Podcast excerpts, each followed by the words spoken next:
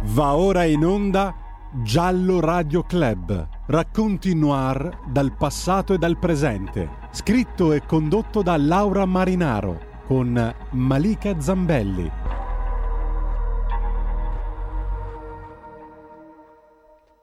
Eccoci, buonasera. È la prima puntata di un sogno che si realizza per me, devo dire la verità, Malika. E... Anche per me, anche per me è un sogno che si realizza, soprattutto perché sono affiancata da te, che sei una professionista, no, lo, lo dico davvero. No, mi... e, e, so che potrò imparare molto, quindi Così sono sem- felice. Sembro ancora più vecchia, che, il che è vero che sono più vecchia no, di Malika. è solo esperienza. Eh, Facciamo finta che sia così. No, vabbè, il, il mio sogno è legato proprio alla radio, a questo mezzo, al media proprio. Certo. Perché secondo me raccontare di questi temi alla radio è ancora più um, sì, empatico che, che, sì. che leggere. Arriva, Poi arriva vabbè, la più. televisione, vabbè, insomma la televisione con le immagini ovviamente è più d'impatto, però poi magari si perdono anche delle parole e le parole contano, contano come d'altronde i fatti. I fatti. Esatto, sì, infatti tu eh, fai anche tv, però mi dicevi appunto che è un tuo mm. sogno da tempo quello di portare sì. il, la cronaca nera anche in radio. E eccoci qua, eccoci sì. qua. Mi piace che parla di cronaca nera proprio perché mm, io sono proprio una cronista di nera e di giudiziaria, ovviamente. Da una vita io ho iniziato la notte. Ah, non so ecco. se Malika sa cos'è la notte, cos'era la notte. No, L'ultimo giornale del pomeriggio no. in Italia e mm, quando ancora la televisione non, non imperava e non impazzava come oggi e soprattutto sulla cronaca proprio, e c'era questo giornale del pomeriggio a Milano che veniva venduto agli angoli delle strade con gli strilloni mm-hmm. e che sparava proprio notizie di cronaca nera, soprattutto con titoloni, però in realtà con grandissimi professionisti, grandissimi, li saluto tutti e sono stati i miei maestri e, e i miei ispiratori, anche se poi il giallo mi è sempre piaciuto sia dal punto di vista letterario che dal punto di vista poi reale e infatti in questa trasmissione noi parleremo di gialli eh, quindi anche di cold case e anche di anche casi antichi andremo a prendere. Magari ecco, scriveteci se avete voglia che parliamo in particolare di un caso che vi sta a cuore, magari non qualcosa che è ancora in corso. Eh, cerchiamo qualcosa che eh, come questo di cui parliamo questa sera, eh, diciamo ha avuto una sua conclusione giudiziaria e, e, quindi ne possiamo parlare più approfonditamente anche. Sì. Mm? entrare più nel dettaglio. Se volete eh. scriverci il numero del 346 64 27 756 per i WhatsApp, oppure se vi va potete anche intervenire in diretta con noi allo 02 allo 02 6620 3529. Aspettiamo i vostri WhatsApp o le vostre telefonate. Allora, Laura, io ti ringrazio. Sì. Ti ringrazio perché per me questa è una nuova avventura. Le persone che ci ascoltano mi conoscono per la mia trasmissione del venerdì in cui parlo di tutt'altro, di psicologia, spiritualità, crescita interiore. Questo è il mio lato oscuro, dai, diciamo così. Tutti no, abbiamo un lato oscuro. Esatto. chi più chi meno. Mi è sempre interessata però la criminologia io ho, fatto, ho studiato giurisprudenza, mi ero iscritta al penalistico criminologico, quindi diciamo che è una cosa che eh è, è, da tempo che mi interesso di questo, però non ho le tue competenze, quindi ripeto, avrò molto molto da imparare da te. Quindi ti chiedo subito come prima domanda, come si diventa una giornalista di nera? Eh, una giornalista prima di tutto non si diventa, sicuramente Antonino che ci ha preceduto sarà d'accordo con me, ma si nasce. Eh, sì. e io lo nacque, come diceva Totò, nel senso che io veramente da quando avevo sette anni eh, il mio sogno era proprio fare la cronista. Sì, mh, dunque, un cronista deve essere ovviamente uno che racconta i fatti eh, senza entrare eh, nella propria, cioè senza metterci del suo, nel senso non è che devo dire cosa ne penso io. Quando mi chiedono ma tu cosa ne pensi? Ma io non ne penso niente, non, poi non posso dire cosa ne penso, ma io vi dico cosa leggo nelle carte oppure cosa ho appreso dalle fonti primarie. Quindi il cronista deve eh, andare sulla fonte, prima di tutto andare anche ancora eh, calcando i marciapiedi come si soleva dire una volta, però comunque sicuramente praticando le aule di giustizia, eh, le procure e poi le famiglie delle vittime. Io per esempio sono molto molto legata alle famiglie delle vittime sempre e ho un certo tatto anche nel raccontarla. Ecco, non bisogna andarci dentro a gamba tesa mm. eh, cercando di farsi dire quello bisogna che si vuole farsi dire. anche molta empatia, cioè molto. non è per tutti. Eh, per, poi c'è chi eh, quando qualcuno non ha voglia di parlare, mh, mm, si può anche soprassedere, magari aspettare un momento migliore certo. e poi arriverà il momento migliore. Le persone poi quando capiscono con chi hanno a che fare, eh, poi decidono di aprirsi nel momento in cui o potrà servire dal punto di vista giudiziario oppure dal punto di vista anche umano, può servire anche sfogarsi, certo, raccontarsi, certo, certo. no? E così io ho legato anche con delle persone, non so, delle mamme Ecco, quindi succede così. Insomma, questa è la, la cronaca. Poi c'è la giudiziaria che è bellissima e vabbè, quella lì eh, tu che poi hai studiato, hai fatto questi studi, quella lì niente, non, non, non, non si fa altro, non bisogna fare altro che seguire i processi eh sì. eh, perché si ha tanto da imparare, mm-hmm. poi magari leggere le carte, tante, tante, tante. Leggere, e... leggere, informarsi sì. e non avere dubbi, perché, cioè, oddio, il dubbio è sempre no. importante perché è sempre da, me- esatto, sempre da mettere al primo posto, però diciamo che sì. studiare, studiare, immagino che ci sia tanto da studiare. Abbiamo una telefonata, ci dice ah, il, no- il, nostro Giulio non Carnelli. di cosa parliamo. Esatto, vediamo un po', vediamo un po' se sono in linea col nostro, col nostro argomento di oggi. Pronto? Sì, sono, sono a Torino, ah, grazie Giulio Scarnelli che è un bravo regista.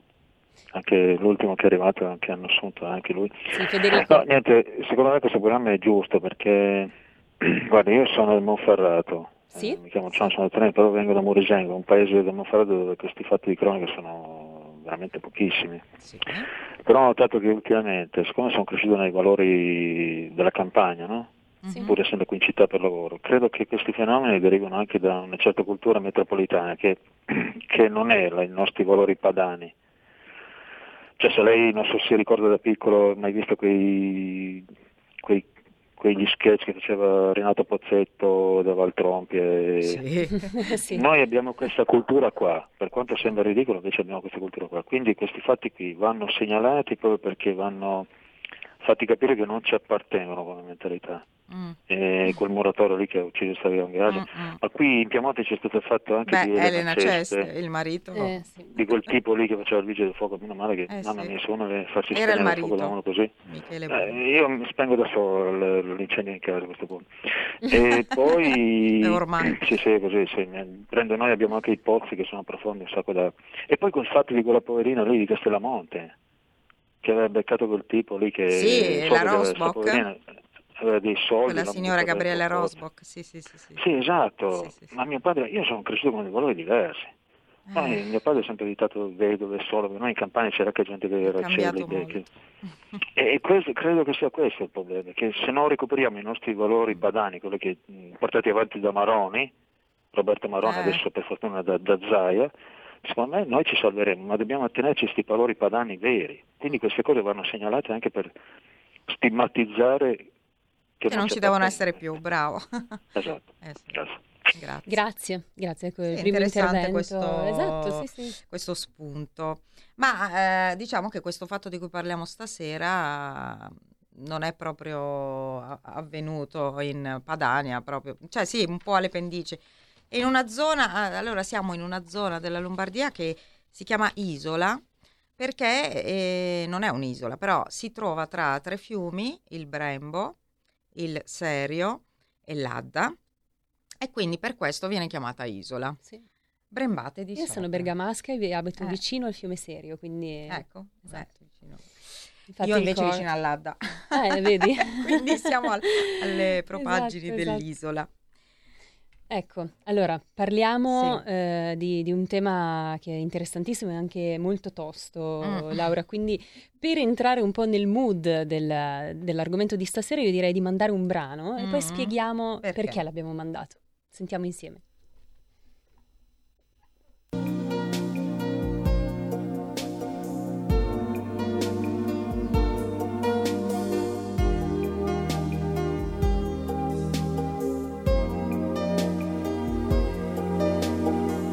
Se n'è andato e non ritorna più. il treno delle 7.30 senza lui è un cuore di metallo senza l'anima. Nel freddo del mattino grigio di città, a scuola il banco è vuoto, un marco è dentro me. È dolce il suo respiro fra i pensieri miei. Distanze enormi sembrano dividerci cuore batte forte dentro me, chissà se tu mi penserai, se con i tuoi non parli mai, se ti nascondi come me, sfuggi gli sguardi e te ne stai, rinchiuso in camera e non vuoi mangiare, stringi forte a te il cuscino e piangi e non lo sai quanto altro male ti farà la solitudine. Nanai, nai, nai,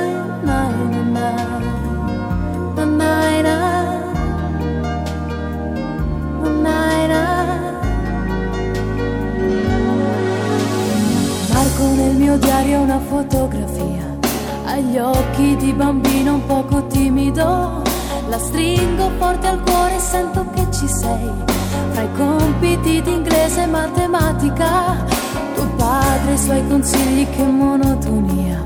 Lui con il suo lavoro ti ha portato via, di certo il tuo parere non l'ha chiesto mai.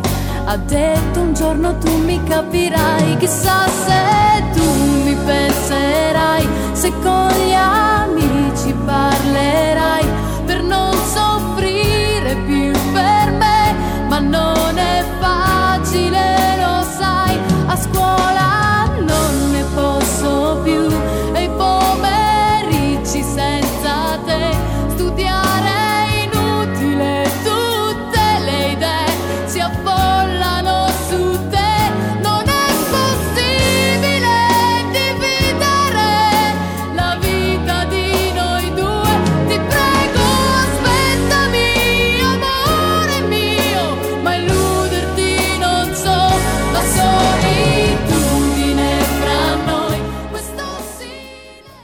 Questa era Laura Pausini, come avrete sentito con La solitudine. Abbiamo scelto volutamente questo brano insieme a Laura perché era l'artista, Laura Pausini era l'artista preferita di Yara Gambirasio, la ragazzina di 13 anni che il 26 novembre 2010 è scomparsa e poi purtroppo tre mesi dopo è stata trovata morta nel campo di Chignolo d'Isola. Io non sapevo Laura che fosse la sua canzone preferita, ascoltarla e pensare a questo fa sì. venire i brividi. E questo proprio perché ehm, da cosa sappiamo che era la sua canzone preferita? Innanzitutto ovviamente dai racconti della mamma, della sorella, del papà, ma anche dal suo diario e il suo diario fu una uh, delle prime prove che fu acquisita da cui uh, si capì che Yara Gambirasio era semplicemente una ragazza di 13 anni come tutte le ragazze di 13 anni, innamorata della vita, che avrebbe voluto innamorarsi come la canzone di Laura Pausini, anzi già gli piaceva un ragazzo della sua classe, mm. questo anche dal, dal, diario è emerso, non aveva grilli per la testa, era appassionata di ginnastica ritmica e la praticava nella palestra vicino a casa, ehm, assolutamente una ragazzina normale come tutte le altre quel 26 novembre del 2010 e quindi per questo abbiamo scelto questa storia per iniziare perché eh, ogni anno il 26 novembre eh, non possiamo non pensare a Yara e anche se eh, poi il suo assassino è stato trovato ed è eh, condannato all'ergastolo in via definitiva e lo possiamo dire che è assassino perché è condannato all'ergastolo in via definitiva eh, con sentenze della Cassazione. Ehm, quindi dobbiamo pensare a lei, focus sulla vittima, quindi pensiamo prima di tutto a lei e, e da questo, cioè da, da, da, questo dato, che era una ragazzina normale, normalissima, sì. capiremo tante cose e, sì. e, perché non possono essere vere certe cose che, che sono state dette. Chi era Yara Gambirasi? Sì. Lei aveva una passione che era appunto la ginnastica ritmica. ritmica e poi ci hai spiegato adesso appunto che era una ragazzina di, normale, di 13 anni, con le sue passioni, sue, i suoi amori anche, no? Sì. E raccontaci un po' di più della vita di Yara. Sì, Yara andava, ehm, allora innanzitutto era la seconda di quattro figli. quindi c'era la sorella più grande Cheba eh, e i fratellini più piccoli, Gioele e eh, oddio, non mi ricordo il secondo, vabbè. Comunque adesso sono tutti grandi ormai. E erano allora bambini. Ehm, il papà, mh, geometra in una ditta molto importante che si occupa di pavimentazione dei cantieri e la mamma è una maestra d'asilo eh, che si occupava anche un po' diciamo della segreteria della società sportiva dove Iara praticava, quindi a Brembate di Sopra. Eh, la mattina andavano tutti a scuola eh, o col pullman o con la mamma a Bergamo, mm-hmm. perché Iara frequentava a Bergamo Alta una scuola di eh, privata gestita da, da, suore e poi ritornava appunto a casa come tutte all'ora di pranzo e, e, il pomeriggio si dedicava ai compiti e poi se c'erano gli allenamenti agli allenamenti. Una vita normalissima che devo dire fa, ha fatto mia figlia per tanti anni perché mia figlia anche fa ginnastica ritmica, eh, proprio come Chiara. Ah, caspita, eh, è impegnativa la ginnastica sì, ritmica. Sì, beh certo, non ai livelli delle, certo, certo. delle farfalle di cui tanto si parla in questi giorni. Sì, ne abbiamo ma, parlato. Ecco, diciamo loro la fanno a livello più amatoriale, però comunque impegnativo, insomma, eh sì. comunque fanno tanti allenamenti.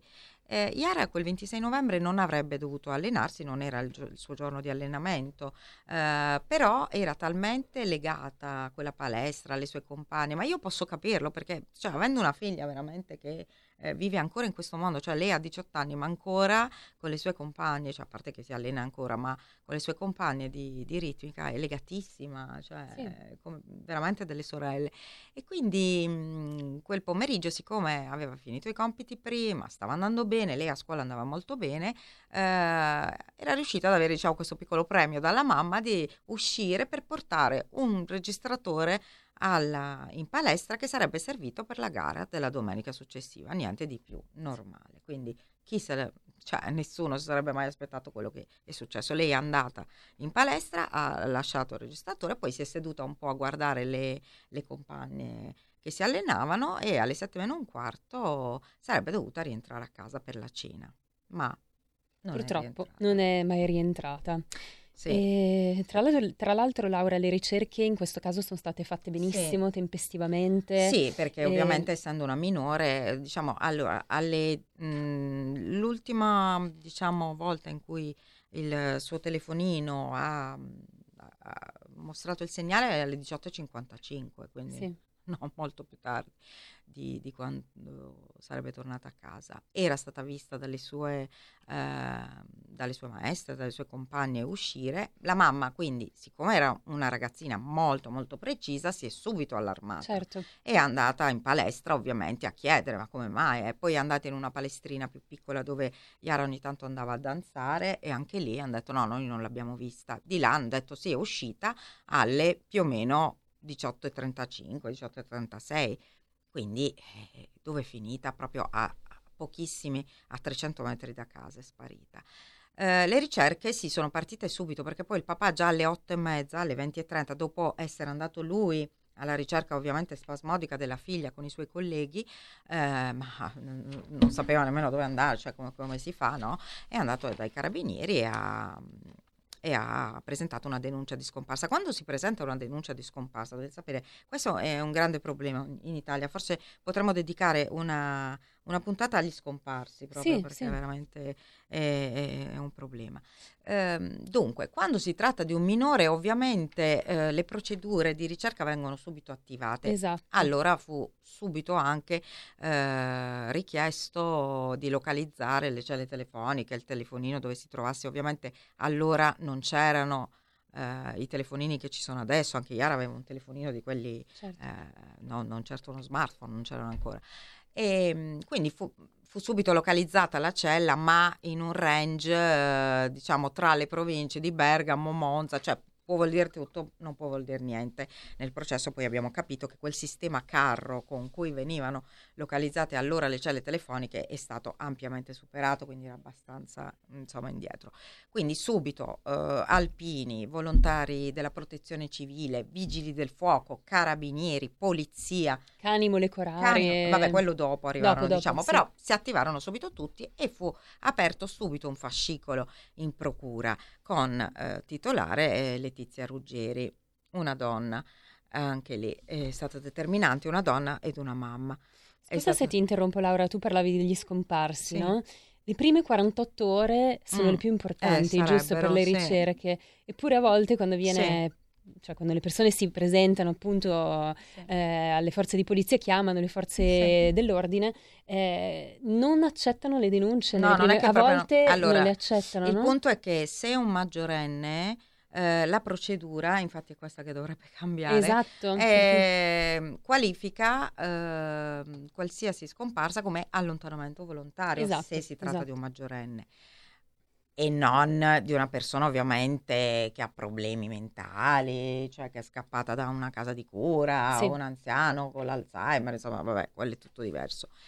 Ehm, invece se una persona, cioè se fossi io, oh, facciamo l'esempio già, cioè Mario Bozzoli scompare, ovviamente si dice subito, no?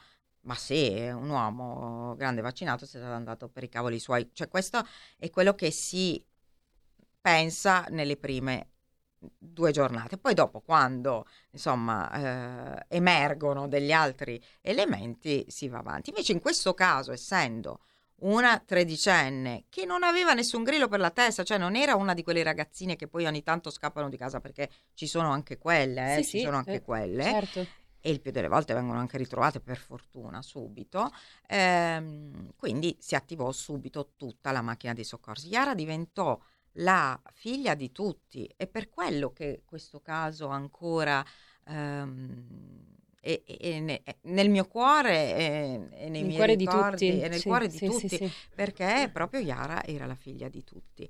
Eh, quel suo sorriso così ingenuo, con sì, l'apparecchio per i denti, allora va bene, a quell'età è facilissimo no? che, che, una ragazzina ce l'abbia. Quindi, ce l'avevo anch'io, quindi. Ci, ci conquistò, quindi eh, sì, ovviamente. Era Poi, una di noi, sì, si, si, si sentiva vicini a Yara. E quindi cosa poteva essere successo? Beh, un incidente, un rapimento. Ovviamente il fascicolo, quando si apre un fascicolo, ehm, è molto importante il reato eh, che viene ipotizzato inizialmente perché eh, determinati tipi di reati danno la, danno la, possibilità al magistrato che coordina le indagini, in questo caso eh, coordinava carabinieri e polizia insieme ed è stata la prima volta nel crimine italiano possiamo dire anche nella storia delle investigazioni italiane, in cui polizia e carabinieri hanno davvero collaborato a braccetto e alla grande anche nelle fasi più avanti, poi ve lo dirò, dell'investigazione. Quindi ehm, subito eh, il fascicolo è per sequestro di persona, perché se tu apri un fascicolo per sequestro di persona sì. hai la possibilità di eh, fare degli accertamenti di un certo tipo, quindi intercettazioni, eh, tutto venne scandagliato, vi assicuro tutto. Sì. La famiglia venne rivoltata come un calzino, le sue uh, insegnanti, tutti vennero Che non è quello che ci hanno raccontato in no, realtà. Vabbè, bastava perché... venire al processo e vabbè. Mm. E... e bastava venire al processo. Per rendersi conto eh, sì, come sì, stavano sì, le no, cose. assolutamente, anzi mm. sono state addirittura indagate. Sì, eh, il nostro sì, Giulio ci fa... Carnelli ci fa segno, segno, che siamo in pubblicità e quindi ah, dobbiamo okay. fermarci un attimo. Importante, State con noi. Stai ascoltando Radio Libertà, la tua voce libera, senza filtri né censure, la tua radio.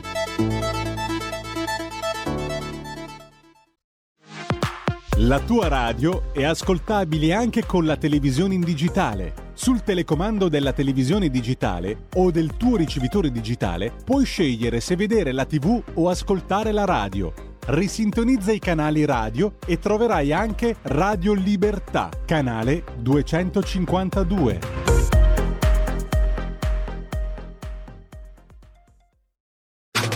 Stai ascoltando Radio Libertà. La tua voce libera, senza filtri né censura. La tua radio. E siamo rientrati ancora con Giallo Radio Club. Io sono Malika Zambelli in compagnia di Laura Marinaro, giornalista di Cronaca Nera. E parlavamo appunto del caso di Yara Gambirasio. Sì. Ci stavi raccontando, stavamo entrando nel vivo sì. di questo caso, io ero interessatissima a quello eh. che tu ci raccontavi. E io adesso vorrei chiederti, Laura, a questo punto eh, dicevamo appunto le ricerche sono state fatte, è stato scandagliato tutto, sì. eh, sono state fatte in modo impeccabile, possiamo dire? Sì, possiamo dire, cioè sono state fatte rispettando poi tutte le procedure che, che, venivano rispettate ai tempi per le ricerche. Poi dopo ovviamente ma magari col tempo.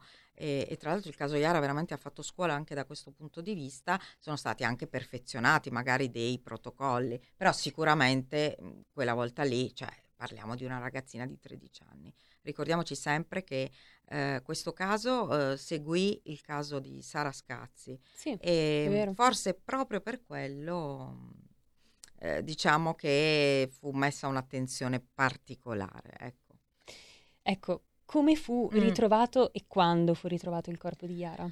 Allora, ovviamente eh, nessuno voleva ritrovare un cadavere, eh, tantomeno i genitori eh sì. che, non so se ricordate, a Natale lanciarono un appello accorato davvero e mm. fu la prima volta, anche l'ultima, in cui si mostrarono davanti alle telecamere. Poi dopo io personalmente ho parlato col papà di Yara tante volte, quindi noi giornalisti della carta stampata magari siamo più fortunati da questo punto di vista. Comunque lanciarono questo appello, ma eh, appello che fu addirittura davvero, eh, come si può dire, eh, tacciato di chissà quali die- dietrologie mm. o vabbè complottismi complottismi, però vabbè in Italia i complottisti sono sempre attivi. In realtà, poverino, diceva semplicemente eh, se, se, se, sei viva, fatti viva, poi se qualcuno la tiene, se qualcuno ce l'ha con sé, eh, ci faccia sapere qualcosa. Anche perché cos'altro avrebbe dovuto eh, eh dire? Tra l'altro. Laura, la mamma di Yara aveva lasciato anche dei messaggi in segreteria sì. e quella era la parte più straziante, sì, secondo sì, me. Cioè, seg- messaggi nella segreteria di Yara, eh, ovviamente, certo, del telefonino diceva, di Yara. Sì, eh, chiamami, che mm. ne so, se ti abbiamo iscritto, ti al, abbiamo liceo, iscritto al liceo, cioè, sappiamo che sei bravissima, mm. se, perché ovviamente in un primo momento anche una mamma pensa di tutto, diceva magari ho fatto qualcosa di sbagliato, sì, ho detto sì. qualcosa di sbagliato mm. e lei boh, è andata così e sai, gli adolescenti possono certo, avere anche certo. delle reazioni incontrollate, invece Purtroppo, purtroppo no. già dal 26 novembre, poi lo sapremo dopo con le analisi scientifiche, quel cadavere, cioè quel, quel corpicino era già, insomma, era già, era già lì. Un cadavere. Era già lì. Era già lì. Eh. Come fu trovato? E veramente nessun, io credo che la penna di nessun giallista eh, avrebbe potuto immaginare una trama così pazzesca, davvero pazzesca.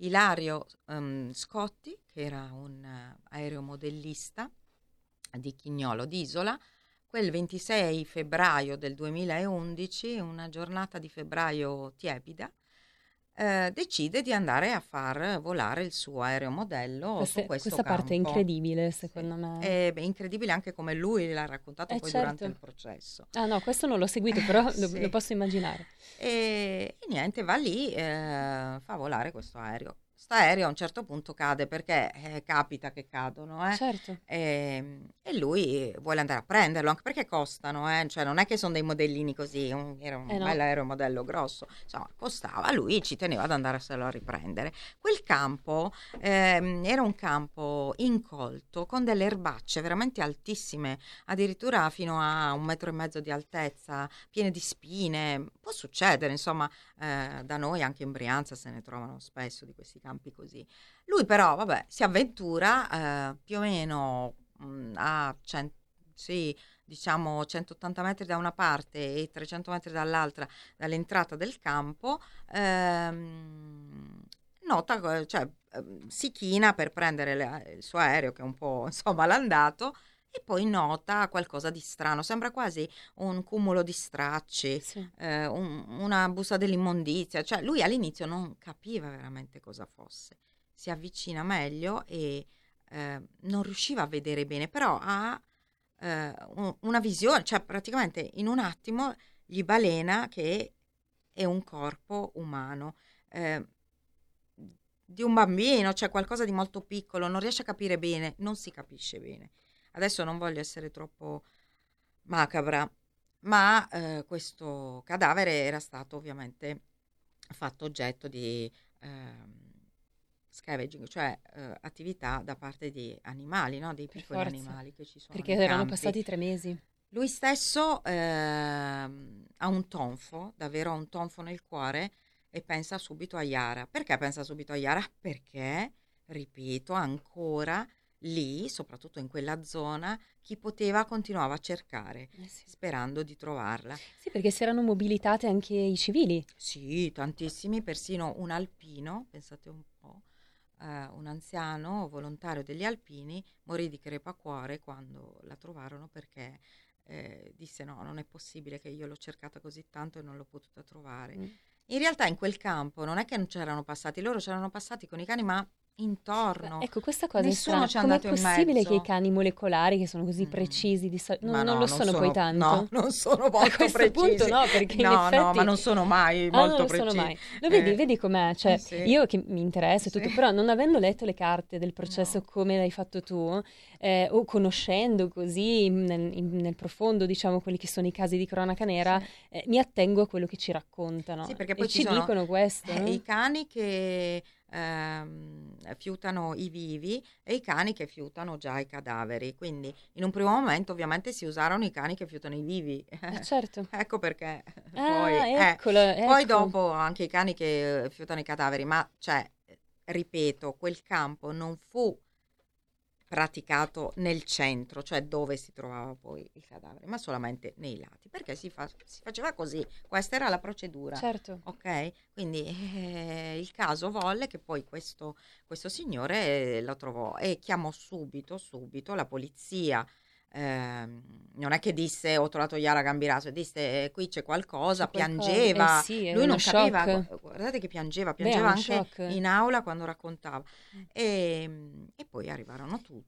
Insomma. Lui dichiarò che non si vedeva questo corpo, sì, cioè sì, se lui si allontanava di un metro non, non riusciva più a vederlo. Quindi, questo, sì. cioè... E anche i poliziotti eh, che inizialmente arrivarono sul posto confermarono questa questa tesi. Ecco di nuovo. Un'altra telefonata. Una telefonata. Pronto, con chi parliamo?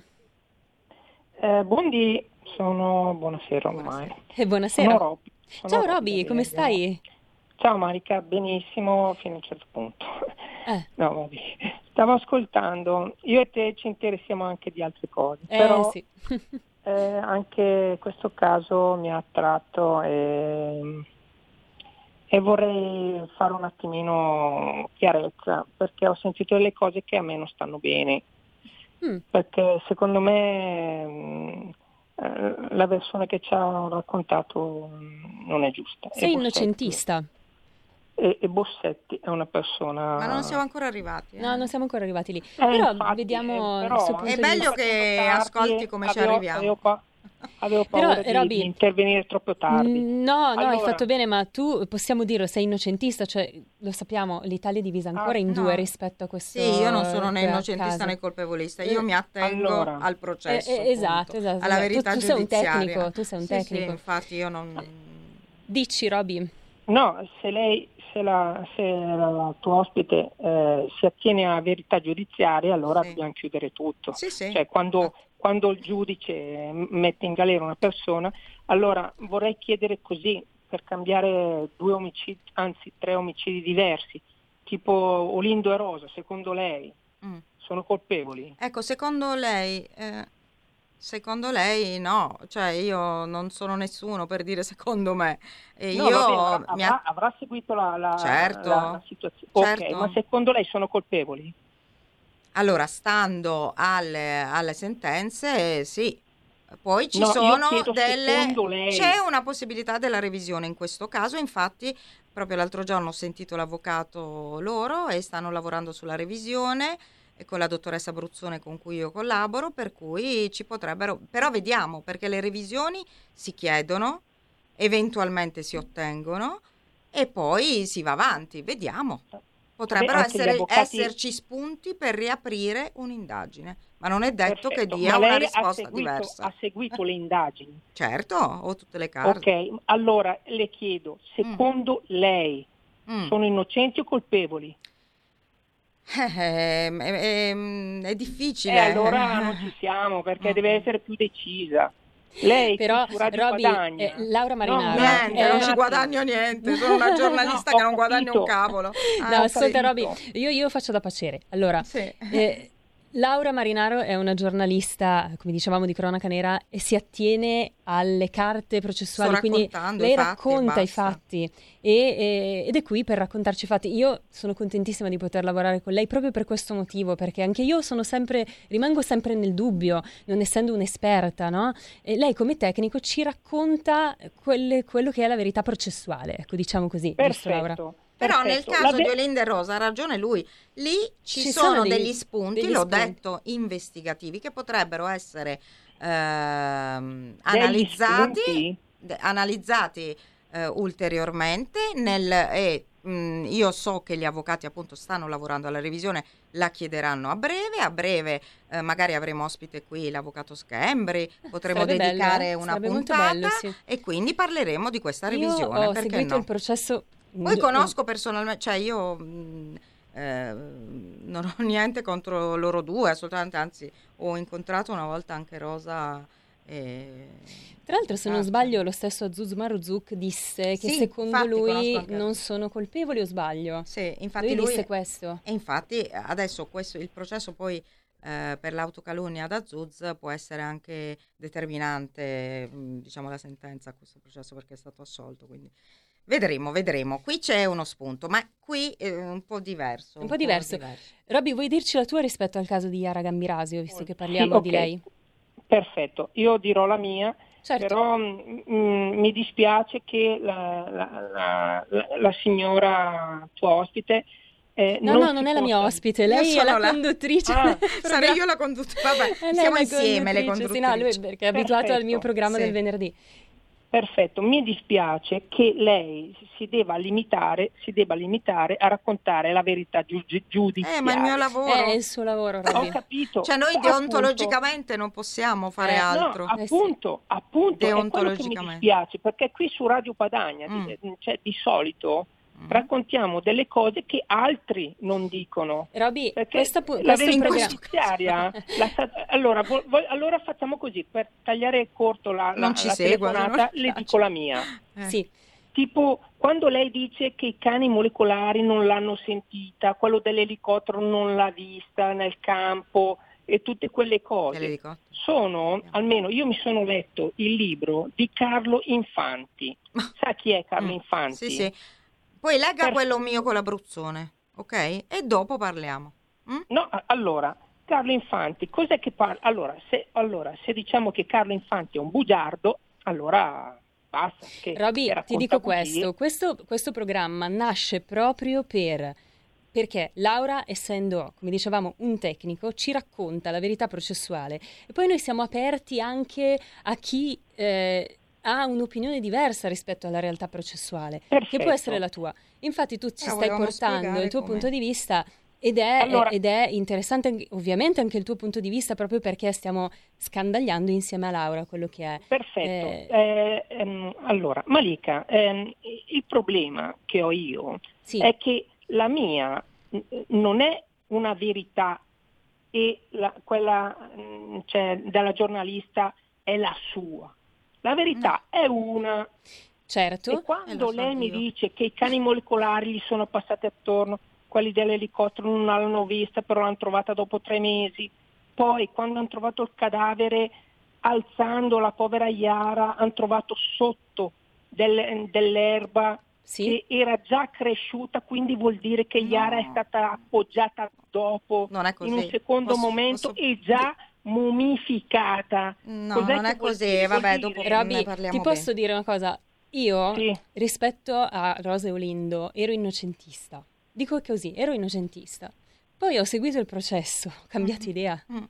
Quindi no. anche io ecco. non sono convinta, lo dico, che eh, Massimo Bossetti sia il colpevole. Non lo sono, ma non ho la competenza per poter smontare, diciamo così, la sentenza che è stata eh, la sentenza finale, che, che, è stata, eh, diciamo, il risultato di, di, lavori, di professionisti, insomma. Io pongo sempre il dubbio. Mm io adesso, sono come te in questo, pongo sempre il dubbio. Però, guarda, la prossima volta, se ti va di intervenire ancora, ci dici poi cosa ne pensi Sono quando abbiamo finito di raccontare quello che, quello che è insomma, Comunque, lo studio di, solo... di Laura. Sì, Ultima Perfetto. cosa, poi abbiamo un'altra telefonata. Sì. Ok, comunque Malika, non so, eh, tu non hai letto, vero, il libro di Carlo Infanti? No, non l'ho letto. No. Ok, si chiama Carlo Infanti il nome, in nome del popolo italiano si chiama il, il libro. Ok, okay. ti ringrazio Roby, a presto. E poi ci, ci, sentiamo la prossima volta. Dai, volentieri. Ciao Roby, abbiamo un altro ascoltatore, pronto? Pronto, buonasera. buonasera. Sono Adriana e telefono da Ro. Benvenuta. Ehm, evidentemente la vostra trasmissione ci sta proprio incuriosendo. Bene, siamo ave... molto contenti. Eh sì, perché a me ha aperto un cassettino della memoria uh-huh. che direi eh, di un caso, non che direi, di un caso che direi veramente vecchio, mm. perché le do un nome e un cognome, mm-hmm. spero di dirgli, di dirgli esatti, soprattutto il nome, Rina Ford. Sì, eh. Ecco, eh, signora, non questa Ne parleremo, ne parleremo. Dobbiamo segnarli tutti. Brava. No, no, Marina Forte lo volevo fare assolutamente, sì, anche perché ah, è, ma che bello, è ma che il primo caso veramente ricordi... pazzesco della criminologia italiana, molto molto interessante. Sì, ecco, eh, la ringrazio, se volesse appunto Brava, toccare, signora. ricordare, perché io ero, ero, una bambina, per cui io sentivo che parlare bello. i miei, ma quando arrivavo io stavano zitti. Per cui no, no. Pensi signora che è il primo caso che proprio fu mediatico da quel punto di vista. Cioè, è la prima volta che veramente tutti i giornali parlavano di un caso di cronaca nera, cioè non era come certo. oggi che se ne parla tutti i giorni in tutte le eh. trasmissioni. Per cui mh, mm, sarebbe molto bello poi chiacchierare con lei che ci raccontasse dai, insomma dai, dai, va bene, va bene. Va bene. Sì. Eh, starò attenta. Lei adesso sarà sempre il mercoledì sera? Eh, no, ci spostiamo no. il mercoledì dalle 12 alle 13. Esatto. E... Ah, cara, giusto, questa ecco. è la ecco. replica. No, no, no, no, questa è una puntata è pilota, diciamo, puntata. ecco. Ah, sì, sì, però sì. sarà dalle 12, dalle 12 alle 13. Magnifico. E Rina Forte poi le faremo sapere quando Va bene, va bene, cara. Grazie mille. Lo mettiamo in cantiere. Mm, ben arrivata. Grazie. Buonasera. Grazie buonasera. per seguirci. Ecco, allora... Ecco, Malika, Laura, mozione sì. d'ordine, visto che abbiamo solo 7 minuti al no, termine della puntata. No, dobbiamo arrivare. Eh, con 7 minuti ovviamente non riusciremo a Dico fare... una cosa sola. No, no, eh. in questi 7 minuti comunque possiamo iniziare sì. a eh, fugare qualche dubbio o seminare qualche dubbio sì. e magari mercoledì prossimo continuiamo. continuiamo Va okay. bene. Allora io lascio parlare te Laura perché devi spiegarci sì, sì, sì, sì proprio. anche allora, perché Laura e Malika c'erano altre chiamate però eh, le ho eh, rimbalzate a mercoledì prossimo. Intanto ringraziamo chi ci ha telefonato. Se volete chiamarci ancora eh, mercoledì prossimo dalle 12 alle 13 saremo ancora qui. E a questo punto Laura parliamo ancora di Yara eh sì, mercoledì. continuiamo. per forza. eh, diciamo che mh, ehm, quando poi la, la, cosa importante è che eh, quando viene trovato un cadavere in generale di uno scomparso il cadavere parla. Eh, direte, ma come parla? Eh, parla con eh, la scienza e tutto quello che ha eh, addosso, qualsiasi traccia. Allora, primo, eh, il cadavere di Yara possiamo dire con certezza al 100% che è stato tre mesi in quel campo perché ci hanno lavorato su quel campo. Ci hanno lavorato, primo, la più grande anatomopatologa italiana e forse mondiale che è Cristina Cattaneo. Secondo, dei botanici forensi, degli entomologi forensi, cioè quelli che si occupano di studiare le larve e la vita degli insetti. Che bello, che eh? cioè, è proprio affascinante Biologi questa cosa. forensi, cioè tutto, prima di arrivare al DNA, questo prima, prossima puntata magari poi arriviamo al DNA. Quindi eh, lasciamo un attimo il cadavere. Allora, il cadavere viene trovato, poi reperta- viene repertato tutto quello che è possibile repertare intorno, viene al momento in cui si può eh, sollevato e portato in un istituto di medicina legale, in questo caso della dottoressa Cattaneo, della professoressa Cattaneo sì. a Milano. Ok. Nel frattempo, su quel campo continuano a lavorare tutti questi scienziati che vi ho detto e cosa scoprono? Che i liquidi colliquativi, cioè i liquidi del cadavere decomposto della povera bambina, sono penetrati ad una certa distanza nel terreno tale da poter dire, in base alla distanza, che quel cadavere è stato lì tre mesi. Secondo, la parte minima di corificazione. La corificazione è un stadio, diciamo, successivo alla, uh, alla, morte, ovviamente, prima della mummificazione. La mummificazione avviene dopo centinaia di anni, anzi dopo decenni e decenni sicuramente. Quindi la corificazione è una trasformazione del tessuto in, in sembra legno, ecco, no? In questo caso Yara aveva solamente una minima parte del braccio corificato, vuol dire che la corificazione è, avviene quando una parte del corpo è coperta ed era stato coperto dal giubbotto. Eh, mm, le larve e gli insetti. Le larve e gli insetti proprio testimoniano anche l'età no? De, in cui il cadavere è stato lì su quel campo e anche quello ha dato una risposta di tre mesi. Infine la botanica, le piante, le piante che sono allora, sotto il cadavere non è nata nessuna pianta, come mm, erroneamente ha capito il Signore.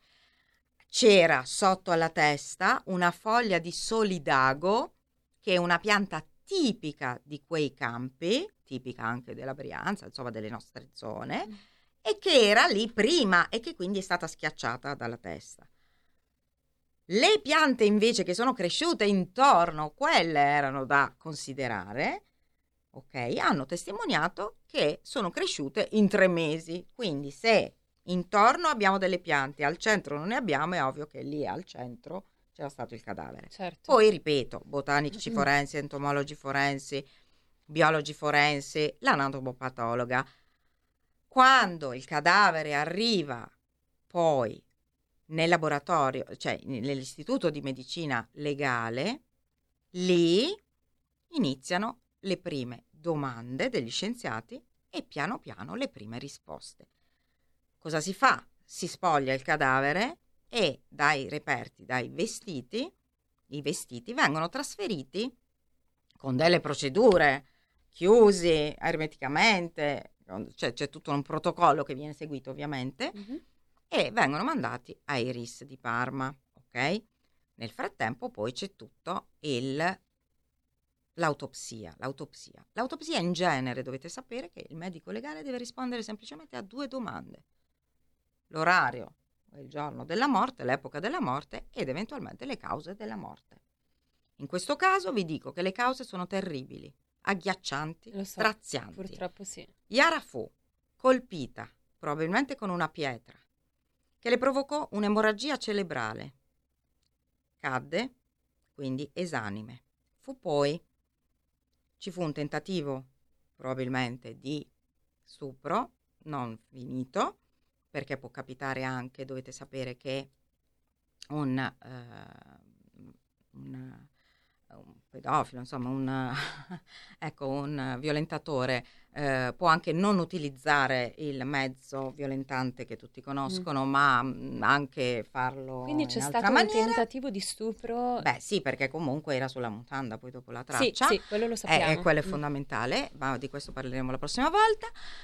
Poi eh, fu tagliuzzata tutta, cioè seviziata quindi con un taglierino e eh, probabilmente perché non, non, si riuscì ad andare più a fondo, però comunque le cause della morte sono legate ad uno stress eh, terribile, quindi ad un'agonia lunghissima, durata ore e dovuta a dissanguamento, ok? Emorragia cerebrale che vi ho detto inizialmente, quindi il dissanguamento dovuto a queste ferite e poi freddo e stenti. Sì.